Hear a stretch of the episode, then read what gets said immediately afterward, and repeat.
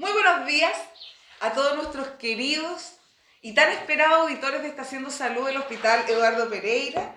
Mi nombre es Angélica Sangüesa y como cada miércoles los estamos acompañando, trayendo temas súper importantes, eh, acercándonos un, poquitito más, ¿no es cierto? Eh, tanto nosotros a, a, cada uno de ustedes en sus hogares y también invitarlos, ¿no es cierto?, a recorrer un poquitito lo que hacemos como Hospital Eduardo Pereira. Eh, decirles, ¿no es cierto?, que eh, no olvidemos, no olvidemos que estamos en eh, un periodo, ¿no es cierto?, donde las enfermedades respiratorias están siendo tremendamente importantes en nuestra población, a no bajar las medidas de cuidado, a cuidar, ¿no es cierto?, sobre todo aquella, a, nuestros familiares más vulnerables, estamos hablando de los niños, ¿no es cierto?, y de, y de nuestros adultos mayores.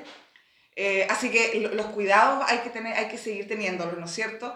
Y, y, bueno, esperar que haya tenido una maravillosa semana. Qué bueno que estamos nuevamente en esta Haciendo Salud para poder, eh, ¿no es cierto?, acompañarnos un ratito y conversar temas interesantes eh, para cada uno de ustedes. Dicho esto, señalar que como siempre, como cada miércoles, yo tengo invitados realmente extraordinarios y cada vez tenemos mejores invitados. Y les voy a contar que el día de hoy eh, está haciendo salud está absolutamente engalanado porque tengo un tremendo, un tremendo invitado. Yo les quiero presentar, y seguramente ustedes ya lo conocen, quienes son, ¿no es cierto?, eh, amigos de nuestro hospital eh, y también todos los porteños y porteñas que, que, nos escuchan conocen, estoy segura que conocen al, al tremendo invitado que tengo el día de hoy. Les hablo del doctor Alberto Boto. Él es médico internista, cardiólogo y docente universitario. Se desempeña como jefe del Servicio de Medicina Interna de nuestro hospital Eduardo Pereira hace ya 20 años. Desde ese momento inició también su carrera docente, que es, sin duda, no me cabe duda, que es su segundo amor. No sé si el primero o segundo se lo vamos a preguntar a él, junto con el Hospital Eduardo Pereira eh, ¿no es cierto?, que es la Universidad de Valparaíso. Él participa, ¿no es cierto?, en la formación de alumnos de cuarto año de la carrera de medicina y también en el monitoreo de los distintos internos. En el año 2003 asumió como coordinador de becados de medicina interna en el Hospital Eduardo Pereira y también les voy a contar, y por eso que sé que lo conocen, eh, porque nuestro querido doctor Boto además fue declarado hijo ilustre de la ciudad de Valparaíso el año 2017. Y como si fuera poco, hace poquitito más de un mes, tuve también yo la posibilidad de participar en una hermosa ceremonia de reconocimiento que, que la Universidad de Valparaíso, ¿no es cierto?, le, le otorgó. Así es que, dicho lo anterior, doctor Voto, muchísimas gracias por estar en esta Haciendo Salud, eh, absolutamente honrados de tenerlos en este espacio donde compartimos, ¿no es cierto?, y nos acercamos un poquitito a todos esos porteños y porteñas de los que usted es su hijo ilustre. Muchas, muchísimas gracias, estimada directora, eh, por sus palabras. La verdad es que el reconocimiento que he tenido a lo largo de la, de la profesión se lo debo a este hospital, al hospital que en su momento era el Sanatorio Valparaíso y después cambió, ¿verdad?, a Hospital Valparaíso y finalmente ahora es nuestro querido Hospital Eduardo Pereira. Eh, sin el Hospital de Pereira no tendría ningún reconocimiento y eso, eso es básico mencionarlo. Eh, sin duda que mi quehacer profesional, y no solo profesional, sino que también eh, afectivo y, y, familiar, aquí fue donde conocí a mi actual esposa, eh, tiene un, por supuesto un, un cariño muy especial eh, dedicación a este hospital. Así que le agradezco infinitamente sus palabras, pero eh, las tengo que compartir con todo el personal que, al cual he conocido y con el cual he trabajado durante más de 40 años. Muchas gracias. Muchas gracias, doctor. Y sin duda eh, que todos estos reconocimientos, claro, hay, hay una plataforma, ¿no es cierto?, que efectivamente es el es el compromiso y el desempeño con que, con que usted, eh, ¿no es cierto?, recorre los pasillos de este hospital hace ya 20 años, como lo mencionábamos, pero es, es al, al profesional y sobre todo al ser humano, ¿no es cierto?, al que, al que se reconoce detrás de eso.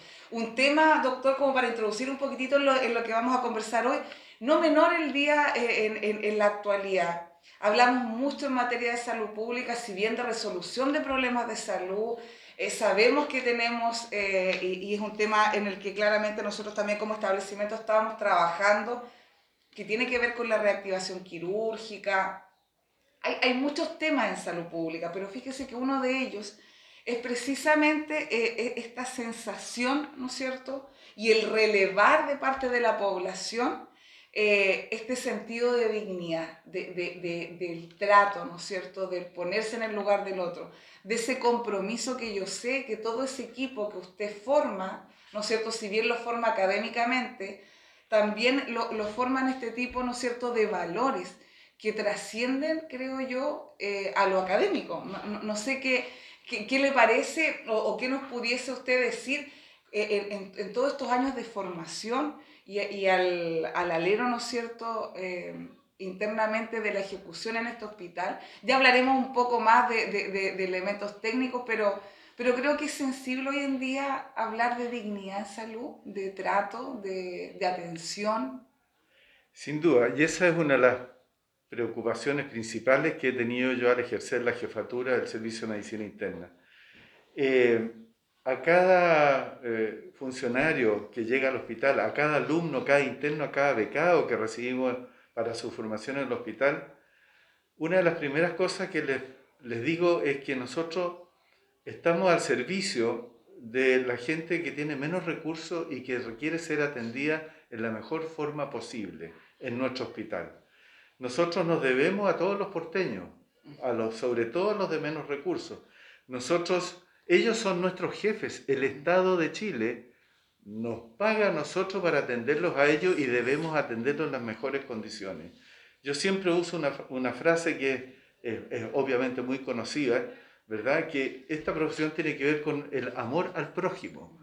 Esa es nuestra función. Es entrega absoluta, ¿no es cierto? Entrega absoluta en todo sentido, en todo sentido. Eh, de trato, de dignidad, de cariño, de afecto, y no solo al paciente. Los familiares están incluidos en este momento, ¿verdad? En la atención y en la recuperación y la rehabilitación de los pacientes. O sea, no, no solamente nos preocupamos de la enfermedad, sino que de los enfermos y de sus familias, que eso yo diría que es lo más relevante en la educación, ¿verdad?, valórica que le damos a nuestros alumnos internos y becados. Sin duda, porque, bueno, yo siempre lo he planteado también, doctor, eh, yo creo que nosotros trabajamos, yo soy de profesión administradora pública, y a mí me formaron para generar bienestar social. Eh, ese, es, ese es el sello de mi profesión. Y si bien yo podría haber escogido cualquier política pública en, en, en, en la cual desempeñarme. Eh, yo fíjese que desde la universidad escogí salud pública. Y por una, por una razón que usted lo, lo, lo señala muy bien. Eh, yo creo que de todas las políticas públicas que tiene el Estado no hay ninguna más sensible que salud. En cualquier otra, sí, sí, creo yo, es una visión personal, trabajamos en vivienda, por ejemplo, y a lo mejor las casitas no, que, proyecto habitacional que hicimos no quedó muy bien, las echamos abajo y construimos otro. Vamos a tener una pérdida económica, sin duda. No, no digo que no sea relevante, pero no pasa nada. Se construye otra casa. En cambio, eh, en, en, en, la política pública en la que nosotros trabajamos, no hay segunda oportunidad. Y cuando una persona, eh, y quería llegar al tema que usted planteaba de, de, la, de los familiares, que cuando una persona está, hay un doliente en una casa, cuando hay una persona que, que adolece de su estado de salud. Cuando está, falta alguien del grupo. Está enferma toda la familia. Exactamente. Entonces no da lo mismo solo, ¿no es cierto?, conversar con el paciente y, y, y darle, eh, ¿no es cierto?, o actualizar cuál es la condición de su estado de salud. Porque hay toda una familia ¿no es cierto?, que se preocupa de, de, de cómo está, de, de, cómo va evolucionando. Lo quieren de vuelta y lo quieren sano, ¿no es cierto? Y esa es una de las preocupaciones principales nuestras, ¿verdad? Y que le inculco yo a, lo, a la gente joven, eh, que nosotros no debemos tratar solo enfermedades, debemos tratar personas. y esas personas tratar de recuperarlas lo antes posible de manera que vuelvan a su hogar, vuelvan a su familia. Y eso, eso da una recuperación notable. Y en ese sentido eh, eh, esta dirección eh, nos ha proporcionado todos los recursos para establecer un sistema de hospitalización domiciliaria que nos permite dar precozmente de alta a los enfermos y tienen una recuperación mucho más rápida y mucho más eh, mucho mejor que si lo tuviéramos largo tiempo en el hospital. Así que está todo mezclado, todo se va eh, encadenando para dar la mejor atención que podamos con nuestros recursos, por, por, supuesto. Claro, para ese gran objetivo que tenemos, ¿no es cierto? Doctor, y si le podemos contar a los porteños y, y porteñas, ¿no es cierto? Eh, este gran, nosotros debemos decir que nuestro hospital, si bien tiene distintas prestaciones, hay dos grandes servicios en el área clínica, ¿no es cierto? Y, usted eh, muy, bien, em, muy bien lidera uno de ellos, que es todo el área de medicina. Tenemos dos grandes servicios clínicos, además, sin duda, de, lo que realiza los pacientes críticos, ¿no es cierto? Nuestra UPC, estamos hablando de la UCI la UTI, pero de, los servicios habituales que, que, eh, seguramente muchos de quienes nos están escuchando han pasado por ahí, está el servicio de medicina. Si nosotros le pudiésemos contar eh, a, a, nuestros porteños y porteñas, a todos estos fieles auditores al Haciendo Salud, eh, doctor Boto, cuáles son las principales prestaciones, cuáles, cómo podríamos explicar cuáles son las áreas a las que se dedica la medicina interna como para que ellos puedan saber si es que van a llegar por acá a conocer al doctor Boto. Perfecto. Eh, bueno, eh, la medicina interna se preocupa de la atención eh, de todos los pacientes que tengan enfermedades no quirúrgicas. Eso significa que estudiamos a los enfermos, establecemos un diagnóstico médico pero que si requiere una solución quirúrgica de su enfermedad, tenemos un gran servicio de cirugía acá que nos, eh, nos soluciona eh, cirugía de alta complejidad, que por lo demás es única en Valparaíso, así que en ese sentido es un privilegio poder contar con, eh, con esa instancia. Pero la medicina interna se ha ido cada vez complejizando más y, va complejizando los servicios de apoyo. Necesitamos un laboratorio que vaya incorporando técnicas cada vez más complejas y los tenemos. Necesitamos imagenología cada vez más compleja y la tenemos recientemente con la adquisición ¿verdad? de un escáner. Eh, tecnología para estudiar los enfermos desde el punto de vista cardiológico, tecnología para estudiarlo desde el punto de vista respiratorio, digestivo, que es nuestro polo de desarrollo, también las enfermedades digestivas. En general, yo diría y aquí permítame, directora, hacer un pequeño eh, eh, comentario que eh, viene a propósito. Nuestro hospital, el servicio de medicina interna, tiene el 70% de las hospitalizaciones son personas de la, de la tercera edad. Son personas que por, por, sí mismos, por la edad, traen ya un déficit, ¿verdad? En todo sentido. Y nosotros nos dedicamos con la mayor preocupación de poder eh, recuperarlo, estabilizarlo y devolverlo a sus hogares lo antes posible. Del punto de vista, eh, hablando propiamente de las enfermedades, eh, nosotros recibimos pacientes con enfermedades agudas, como por ejemplo enfermedades pulmonares agudas, neumonía, enfermedades infecciosas renales como pielonefritis aguda, arritmias, infartos, infecciones intestinales, todas esas son enfermedades agudas pero un alto porcentaje nuestro, de nuestros pacientes hospitalizados, son pacientes que tienen patologías crónicas y que por múltiples razones se descompensan y requieren la hospitalización para recuperarlos y devolverlos a su vida diaria. Por ejemplo, personas que tienen daños hepáticos crónicos, ¿verdad? Hepatitis crónica con un daño hepático que se descompensan por distintas razones y, se pone en peligro su vida y hay que recuperarlos para eh, devolverlo a su familia. Pacientes que tienen patologías pulmonares crónicas que se infectan ya sea por enfermedades virales, eh, eh, bacterianas, ¿verdad? que hacen cuadros respiratorios agudos, que también requieren hospitalización de urgencia. Nosotros estamos, eh, lo que hacemos es rápidamente compensarlo. No hay que eh, dejar de lado mencionar dentro de todas las patologías que nosotros recibimos que nosotros somos el centro de referencia de pacientes con tuberculosis, que es una, es una, una enfermedad muy compleja, ¿verdad? Que requiere mucho estudio y un tratamiento muchas veces prolongado y eso está a cargo nuestro y a mí personalmente me da orgullo que seamos nosotros los encargados de eh, estar a cargo de, esta, de solucionar esta enfermedad. Yo diría que eso, en grosso modo, les podría decir que eh, eso abarca la medicina interna. Ahora, nosotros como internistas, además, eh, de alguna u otra forma, preparamos a los enfermos que van a ser operados. Y después de operados, nos hacemos cargo muchas veces de las complicaciones médicas que puede tener una cirugía compleja. O sea, no estamos separados los cirujanos, no estamos separados de la cirugía, sino que hacemos un complemento ideal, diría yo, para que el enfermo reciba la mejor de las atenciones que se puede dar en Valparaíso.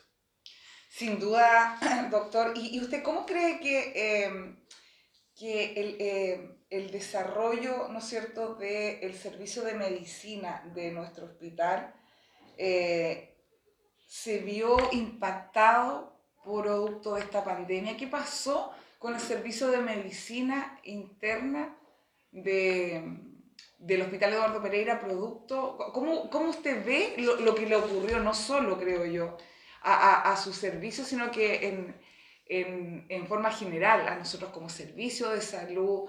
¿Qué, qué le pasó al país en, en, torno? ¿Cuál fue el impacto eh, que, que, que usted ve principalmente para las instituciones y también para las personas?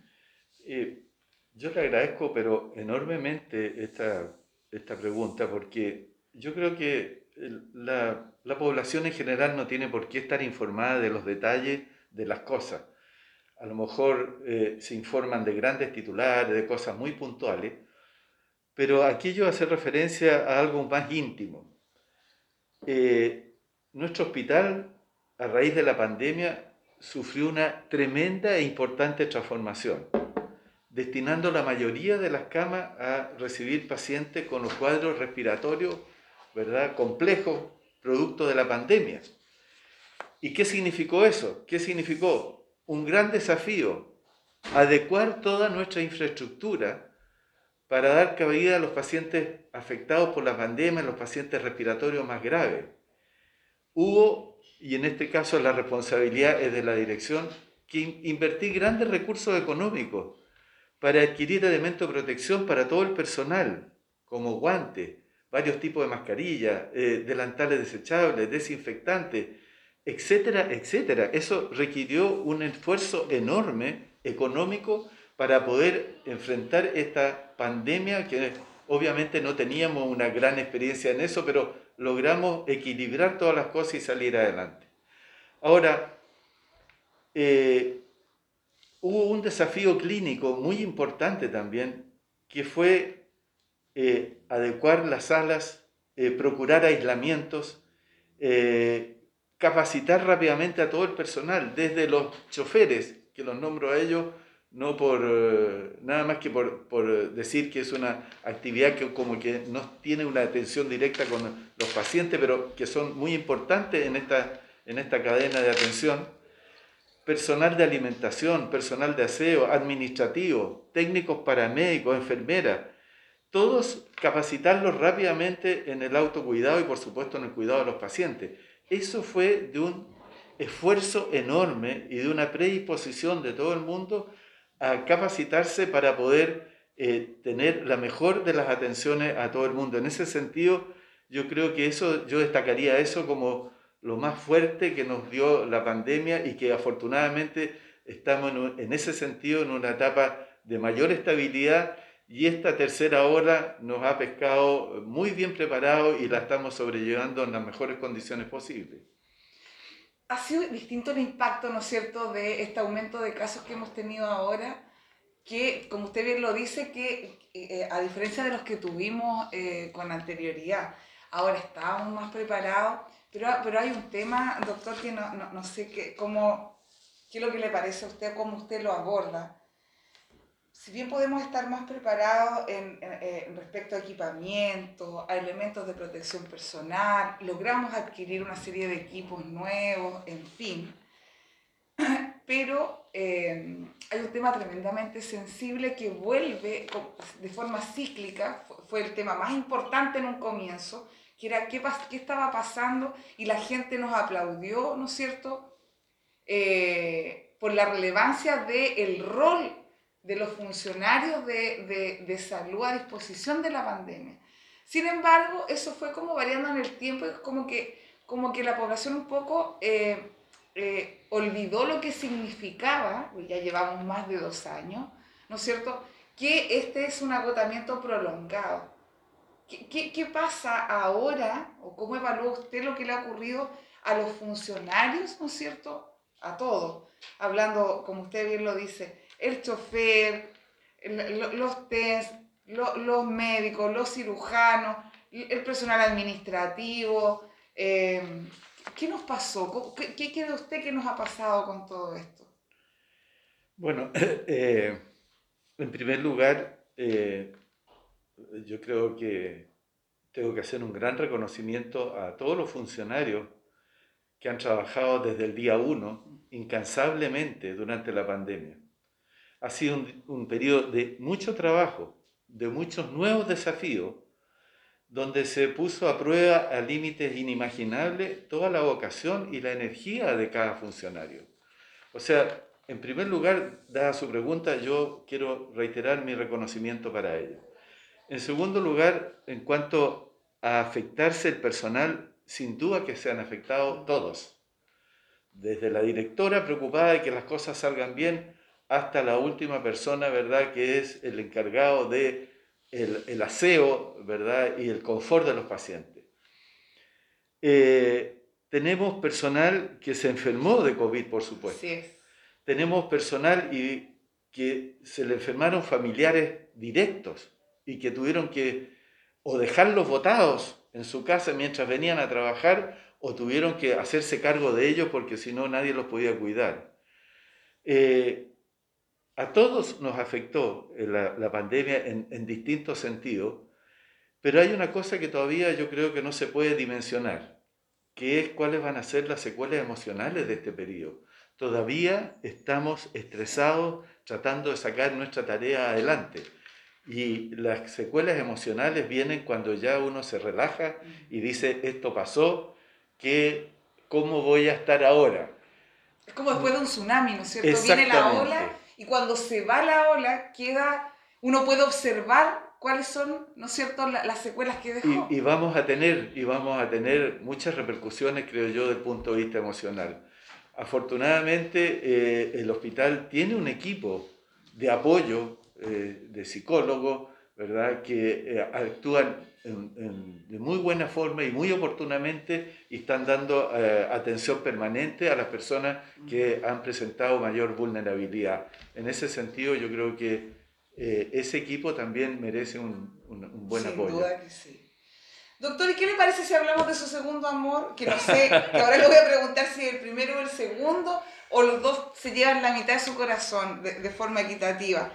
Pero, pero sin duda que... Eh, este segundo amor suyo, la, su, su, su, su área eh, o su lado docente, ¿no es cierto?, al, al, alero de una gran y tremenda institución como lo es la, la Universidad del Paraíso, que ha estado siempre, ¿no es cierto?, eh, de, de, de, forma importante relacionada con este proceso de formación, que quizás muchas veces lo, lo, lo, los usuarios en general, los porteños y porteñas que nos están escuchando, no son capaces de, de, mm, eh, de relacionar eh, eh, de forma tan relevante, pero, pero lo, la, creo yo que hay un rol ético de nosotros como institución en ese proceso, porque todos estos alumnos, ¿no es cierto?, van a ser los profesionales que se van a encargar de nosotros y de toda nuestra familia el día de mañana.